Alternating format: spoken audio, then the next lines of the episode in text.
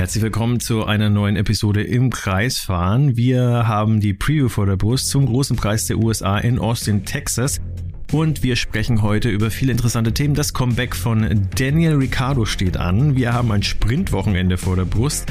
Einige Teams werden Upgrades äh, an den Start bringen. Zum Beispiel hat Haas ein großes Paket, äh, aber auch ja, äh, Mercedes ist mit Neuerungen am Start. Jo, Haas hat aber nicht nur neue Teile dabei, sondern auch noch ein, äh, eine Speziallackierung. Die Fahrer haben geile Overalls. Zudem sprechen wir noch über immer wiederkehrende Gerüchte über einen möglichen Rücktritt von Sergio Perez in Mexiko. Was es damit auf sich hat, mal gucken. Vielleicht kriegen wir in Austin schon Antworten. Lass uns starten. Ich bin Dave. Ich bin der Sebastian und wir starten durch mit der Preview, wie gesagt, zum großen Preis von den USA in Austin, Texas.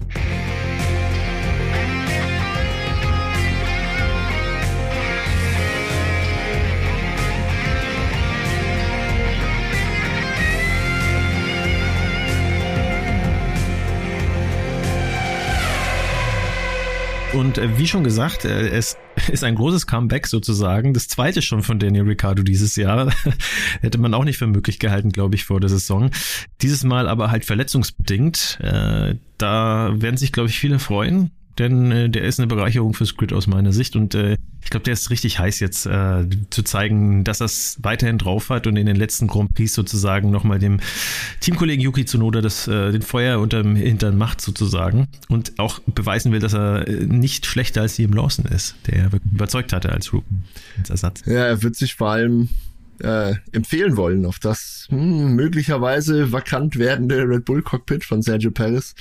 Die zwei Schicksale sind doch miteinander verwoben und ähm, ja, die paar Rennen, äh, die jetzt Daniel Ricciardo aufgrund der Verletzung nicht fahren konnte, waren ein bisschen noch Verschnaufpause für Sergio Perez, würde ich mal sagen.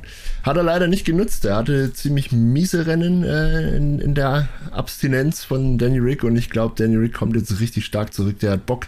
Er liebt ähm, generell den Grand Prix äh, in Austin.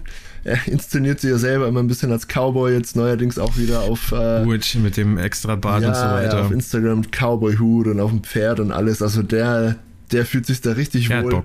Er mag mhm. die Strecke auch, wie übrigens die meisten anderen Fahrer. Das ist eine tolle Strecke. Äh, auch da können wir zwei, drei Worte drüber verlieren. Das ist ähm, nämlich gar nicht so einfach äh, abzustimmen, das Auto. Hat viele schnelle Passagen im ersten Sektor und im dritten Sektor. Hm, zwischendurch ist es dann doch sehr langsam, viele, viele langsame Kurven drin. Also man braucht letztendlich ein Auto, das irgendwie alles kann, das schnelle, langsame Kurven beherrscht. Es gibt auch eine sehr lange Gerade, eine Stadtzielgerade. Ich glaube, das sind beides DRS-Zonen, wenn ich komplett richtig liege. Ähm, es braucht ein gutes Allround-Auto und da hm, gibt es schon. ist Red Bull natürlich wieder an ja, erster Stelle wahrscheinlich. Red Bull ist auf jeden Fall am Start, aber ich äh, gerade Teams wie Mercedes hier habe ich heute an äh, für alle unsere Zuhörer, die uns nicht auf YouTube sehen. Der Dave hat ein schickes Mercedes. Ja, Mercedes und, und Ferrari ähm, werden sich so ein bisschen, mh, hm, naja, in Acht nehmen müssen, glaube ich. Deren Autos sind ja doch eher ein bisschen speziell. Ähm, mal gucken. McLaren halte ich mittlerweile auch für allround-fähig. Die hatten ja überwiegend ja. in langsamen Kurven Probleme, aber ich glaube, die sind auch ziemlich äh, ausgebügelt. Wird spannend, wird spannend. Ich freue mich auf jeden Fall großartig. Auch auf das Comeback von Danny Rick. Gar keine Frage. Ist, seine Form ist ein bisschen ein Fragezeichen, ja, wie stark wird er zurückkommen nach so einer Verletzung und nach einer relativ langen Pause. Ich glaube persönlich, er kommt stark zurück und ähm, auch wenn das jetzt in unser, unsere Predictions nicht mit einfließt, weil ich jetzt nicht denke, dass er unter den Top 3 landet, aber ich glaube, Danny Rick wird hm. seinen Teamkollegen Yuki Tsunoda bügeln, gleich auf Anhieb. Ja, also äh, vielleicht noch zwei, drei Worte dazu. Er hat ja äh, bei seinem ursprünglichen Comeback dieses Jahr, als er dann wieder äh, ja, nach, nach einer ganzen Weile in in den Rennwagen gestiegen ist, äh, neben Yuki Tsunoda, hat er eine gute Figur gemacht. Also er war sofort auf Augenhöhe, obwohl er ja nicht so viel Erfahrung in dem Auto hat, mhm. obwohl er ein Jahr weg war. Ähm, nicht ganz, aber ja. Ähm, dementsprechend, ähm, da erwarte ich mir schon einiges, vor allem weil er jetzt, äh, ja, glaube ich, nochmal körperlich ein bisschen fitter ist, wahrscheinlich abgesehen von, dem, von der Hand oder von dem Arm, weil der ist ja richtig bufft, muss ich sagen. Der äh, hat ordentlich an Muskelmasse zugelegt, äh, wie es ausschaut. Der hat fleißig trainiert, auf jeden Fall. Ja, also daran wird es nicht scheitern. Nee. Da darf man auf jeden Fall sehr gespannt sein. Ähm, und vor allem, inzwischen ist ja der Alpha Tauri gar nicht mal mehr so schlecht unterwegs. Ne? Also er ist durchaus für Punkte gut. Ähm, da haben andere, glaube ich, noch eher äh, ja, äh, am, am Upgrade äh, hoffen, sozusagen zu tun. Ja, sehr schön, sehr schöne Überleitung, ja. Also Alpha Tauri ja, hat wirklich. Nicht ganz so smooth, wie ich dachte. Ja, ja doch, doch, das kriegen, den Bogen kriegen wir noch hin. Ähm, Alpha Tauri hat auf jeden Fall im Laufe der Saison das Auto sehr gut weiterentwickelt. Das war ja eine ziemliche Gurke am Anfang des Jahres. Ähm, neben Williams das ja, schlechteste, langsamste Auto. Aber beide Teams, sowohl Williams als auch Alpha Tauri, haben es eigentlich ganz gut hinbekommen. Äh, das Auto ja, fleißig zu entwickeln. Eine Mannschaft, die das noch nicht so gut hinbekommen hat, die jetzt dafür ein Upgrade in Austin bringt, ist Haas. Und Überfälliges Upgrade, ein, lange ja, herbeigesehen. Ja, ja, auf jeden Fall. Die vollziehen damit tatsächlich, haben sie jetzt auch selbst äh, offiziell schon bestätigt, ähm, einen Konzeptwechsel.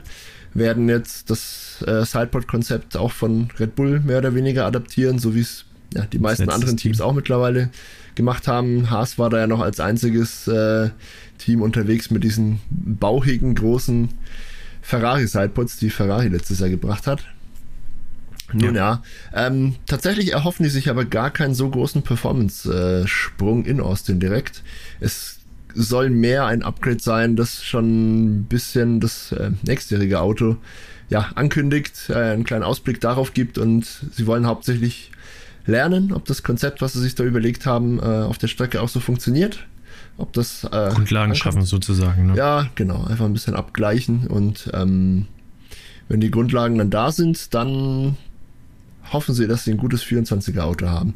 Und äh, kleiner, kleiner Nachtrag, ein weiteres Team, das auch darauf hofft, ist Mercedes, über die wir auch gleich sprechen. Die machen nämlich einen ganz ähnlichen Move.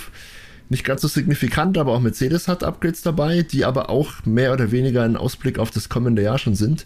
Denn ähm, es wird wahrscheinlich so laufen, dass die Autos der Saison 25, also zwei Jahre im Vor äh, Voraus mhm. jetzt sozusagen, sehr eng verwandt sein werden mit den 24er Autos, weil 2026 ja wieder ein äh, kompletter Reglementumschwung ansteht und die Mannschaften in Zeiten des Kostendeckels natürlich auch ein bisschen gucken müssen, wie sie äh, mit ihren Kapazitäten da haushalten es wird wahrscheinlich so kommen, dass äh, sich alle Mannschaften darauf einigen. Es gibt jetzt schon eine Mehrheit dafür, ähm, dass die Arbeiten am 26er Auto erst ab Januar 2025 begonnen werden dürfen. Ja, also darauf möchte man sich einigen, damit da keiner irgendwie jetzt schon anfängt und einen großen Vorsprung hat. Also das soll ein Stück weit für Chancengleichheit sorgen. Dementsprechend, wenn alle aber ab Januar 25 an den 26er Autos arbeiten mit voller Kraft, ihr könnt mir alle noch folgen, wird es wahrscheinlich so sein, dass die 25er Autos äh, relativ, ja, überschaubar entwickelt werden. Das heißt, wer 2024, also kommendes Jahr, mit einem sehr, sehr guten Konzept startet und das über die Saison 24 gut entwickelt, der steht für zwei Jahre gut da und kann sich dann im 2025 voll auf das äh, neue Reglement 26 äh, konzentrieren. Also ganz viele Jahreszahlen. Jetzt ist jeder inzwischen verwirrt und äh, ja. nee, aber ich glaube, das ist nachvollziehbar. Ähm, und äh, ja, äh, wann ist nochmal äh, mutmaßlich äh, Andretti Racing dabei, Andretti Global? Äh, sie wollen ja so früh wie möglich, aber wahrscheinlich wird es vor 2026 eng. Es gibt da auch noch Probleme mit ähm, Motorenlieferanten. Sie hatten ja einen Vorvertrag mit Alpine, Schrägstrich Renault. Der, da ist aber eine Frist abgelaufen, also sie hätten, glaube ich, März, April diesen Jahres schon fest zusagen müssen, hatten aber natürlich da noch keine äh, Zusage der FIA, also ist dieser Vorvertrag hinfällig. Jetzt stehen sie effektiv zwar erstmal ohne Partner da. Die finden schon jemanden. Äh, es, ja, es, es, muss, es muss ja jemand. Also es gibt ähm, die Regel, dass die Motorenhersteller, die die wenigsten Teams ausrüsten, ähm, wäre im Moment Alpine oder Renault eben, die müssen dann einen Motor liefern an ein eventuell dazukommendes neues Team. Also da müssen sie sich keine Sorgen machen. Audi kommt ja dann auch noch Audi kommt mit hoher Wahrscheinlichkeit. Genau, äh, dann genau. sind wir in 2026 dann 24 statt 20 Fahrer und äh, von diesen 20, 22, die aktuell im Feld sind. statt 20 Fahrer. Wir kriegen ja nur 11 Teams. Ja. Ja, ja. ja, du hast recht, ja. Ähm, Stimmt, ja. So viel Zahlen. Stimmt, weil Audi ist, kommt ja nicht dazu, sondern äh, sie äh, ersetzen oder übernehmen ja dann das Sauber-Team, so das aktuell genau. Alfa Romeo heißt. Ja, das war jetzt der Denkfehler von meiner Seite aus. Danke für die Korrektur. Aber es wird auf jeden Fall, um jetzt mal auf Austin, Texas wieder zurückzukommen, spannend werden, denn, äh, wie du schon gesagt hast, äh, ich glaube, Mercedes, mit denen ist zu rechnen. Äh, vor allem, weil, ja, Hamilton ja unrühmlich im letzten Rennen äh, ja, sich da selber ins Aus befördert hat und Russell das Rennen so ein bisschen versaut hat, ein oh, bisschen ja. sehr, äh, obwohl er das noch gut gerettet hat. Äh, der wird brennen und äh, man darf wirklich gespannt sein, ob die Mercedes-Upgrades einschlagen, weil die waren ja fast so schnell eigentlich wie die McLaren, die ja für sich gesehen auch schon äh, sehr, sehr flink unterwegs sind. Mhm. Mit äh, Red Bull können beide noch nicht mithalten, aber da bin ich echt gespannt. Es kann gut sein, dass Mercedes, wenn es gut läuft, sich eine ganze Ecke näher ranrobbt, sozusagen an Red Bull. Ähm, bei Haas darf man auch sehr gespannt sein, ob da vielleicht irgendwie äh, das neue Upgrade, also sofern es funktioniert, was man eigentlich nur hoffen kann, mhm. ja, weil dann wird es einfach nochmal spannender, so im vorderen Mittelfeld wahrscheinlich. Ähm, dass da die Reifen nicht so zerfressen werden. Vielleicht äh, können die dann auch mal über Renndistanz äh, ja, mithalten und vielleicht auch um, um Punkte kämpfen. Das wäre natürlich auch interessant. Auf jeden Fall. Und äh, um Punkte gibt es ja nicht zu knapp dieses Wochenende. Wir haben es ja im Intro schon gesagt, es wird ein Sprintwochenende. Ich weiß gar nicht, ob wir da noch viel dazu verlieren müssen. Aber ähm, das bedeutet natürlich auch, dass es äh, ja natürlich mehr Rennaction gibt, weil am Samstag natürlich die Sprintquali ist und das Sprintrennen selber. Mhm. Übrigens um 1 Uhr, glaube ich, wenn mich nicht alles täuscht, oder 0 bis 1, bin ich ganz sicher. Schaut auf jeden Fall auf Instagram, da haben wir es richtig vermerkt. Auf jeden Fall, der Track Guide ist schon bereit, startklar. Der wird morgen ja. auf Instagram landen. Also wir zeichnen das gerade am Mittwochabend auf. Am Donnerstag kommt traditionell wird es schon da sein, wenn ihr das hört. Ja, es ist auf jeden Fall alles ja. spät, ja. Der Grand Prix selber am Sonntag ja. ist um 21 Uhr, aber 21, alle anderen ja, Sessions sind wirklich mhm. so 23, 0 Uhr, irgendwie sowas. Aber da könnt ihr ja, alles und 5 genau vor 12, 5 vor 12 ist es anscheinend auch für Sergio Perez. Oh, die Überleitung war großartig. ja, ja, der, äh, ja. ja der, der, der ist nicht so ganz zufrieden momentan mit der Gerüchteküche. Ne? Ich meine, wer kann es ihm verdenken? Ähm, ob die jetzt berechtigt ist oder nicht, äh, da kann man sich natürlich drüber streiten. Also ich persönlich finde, es ist verwundert jetzt nicht, dass man da äh, über seinen Aus- und seinen Rücktritt äh, spekuliert. Aber da äh, von seiner Seite aus, also seinen Willen sozusagen, entspricht das Ganze nicht. Der hat nämlich gesagt, also er würde tatsächlich noch drei bis vier Jahre in der Formel 1 fahren. Aber äh, damit äh, nimmt er sozusagen nur denjenigen den Wind aus den Segeln, die äh, seinen ja, freiwilligen Rücktritt sozusagen herbeischreien. Ähm, das hat ja noch nichts zu sagen, ob der nächstes Jahr noch im Red Bull rumkurft, ja. im Kreis fährt. Ja, im Kreis fährt. Ja, verstehst. Sehr gut. Ja, es ist so, äh, ja, ich habe auch einen interessanten, äh, interessanten Artikel gelesen, wo dann sinngemäß die Quintessenz so war, naja, ähm, Helmut Marko hat ihm ja schon öffentlich einen, einen Tapetenwechsel nahegelegt. So, er braucht eine andere Umgebung, um wieder aufzublühen. So klang schon sehr eindeutig danach, dass er bei Red Bull vielleicht wirklich keinen Platz mehr hat, Vertrag hin oder her. Ähm, und ja, wer soll ihn denn nehmen? Wo soll er denn fahren nächstes Jahr? Die ganzen hm, Top-Cockpits sind besetzt. Im Prinzip, also so richtig offen ist noch vielleicht ein Platz bei Williams, wenn Long Sargent da rausfliegt wonach es aber nicht aussieht. Und ich glaube, dann kommt eher Alpha Tauri ist noch nicht ganz bestätigt, aber, reinkommt. Ja. aber dass Sergio Perez zu Alpha Tauri geht, ne. Und äh, der Artikel legte dann nahe, so, naja, die beste Variante für alle wäre doch ein, ein mehr oder weniger ruhmreicher äh, Rücktritt vor seinem Heimpublikum in Mexiko.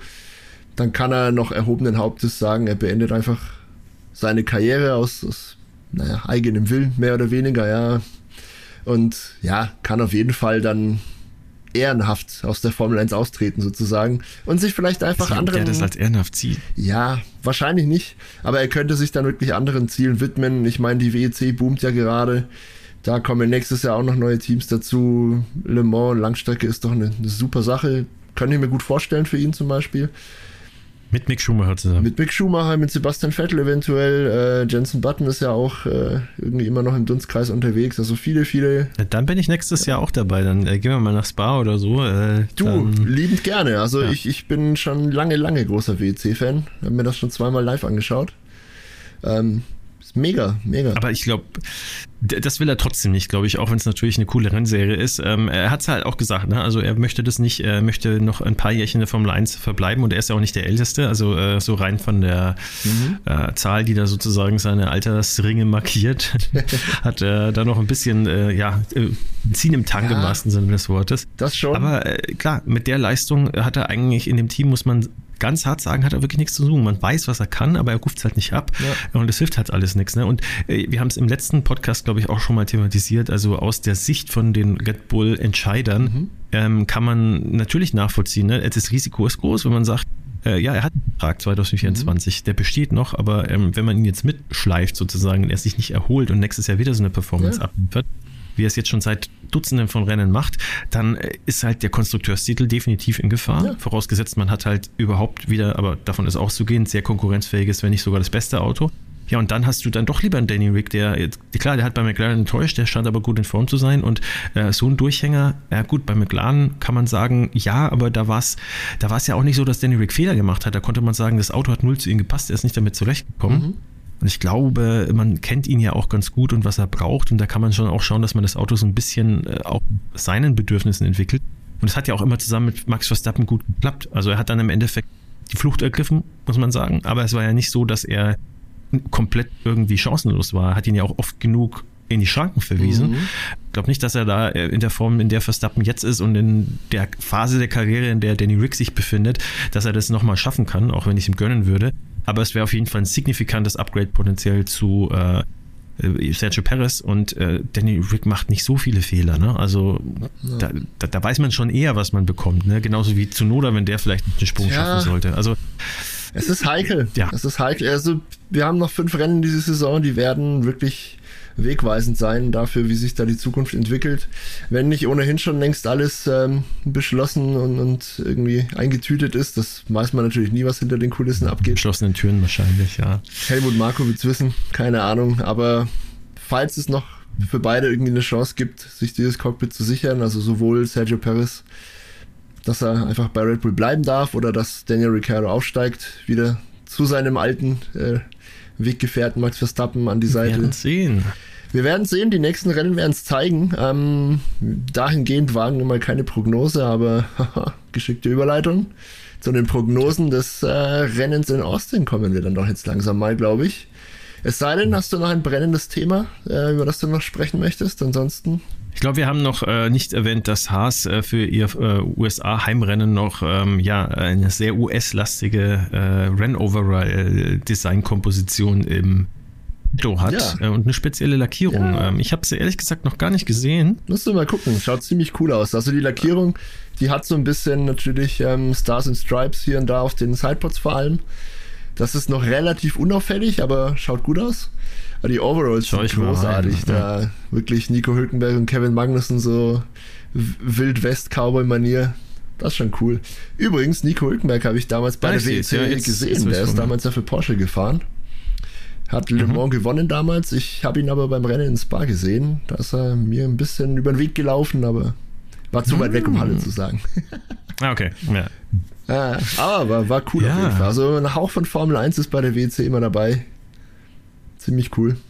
Ja, und der Hulk ist ja ein sympathischer Dude, ja, also ähm, den mag ich wirklich gern. Ich würde es ihm und äh, tatsächlich auch Kevin Magnussen gönnen, dass sie eben mal mit einem halb konkurrenzfähigen Auto dann über das ganze Wochenende vielleicht mal ein bisschen um die Punkte kämpfen können. Beide sind ja eigentlich in guter Form momentan. Mhm. Äh, ja, mit ein bisschen Pech auch ja, ausgestattet gewesen, aber schauen wir mal. Ähm, wenn, dann wäre es natürlich im Heimrennen ihnen zu gönnen, also von ihrem Team das Heimrennen. Ja. Und damit würde ich sagen, ähm, ja, bevor wir heimrennen oh. und äh, den Podcast beenden, der war jetzt schlecht, äh, geben wir unsere Predictions raus, Predictions raus. Und dieses Mal musst du anfangen, Dave, weil ich mache immer den Anfang und dir die Möglichkeit, jetzt bist du an der Reihe. Wer sind deine Top 3 Podiumsanwärter? Wohlgemerkt fürs Rennen am Sonntag. Äh, den Sprint, den klammern wir da immer ein bisschen aus. Das kommt dann auf Instagram, wenn wir das in Schriftform sozusagen an euch Yo euch präsentieren, wo ihr übrigens dann auch in die Kommentare schreiben könnt, was ihr so glaubt. Oder so, direkt oder, oder, oder, das machen ja viele von oder euch so. schon.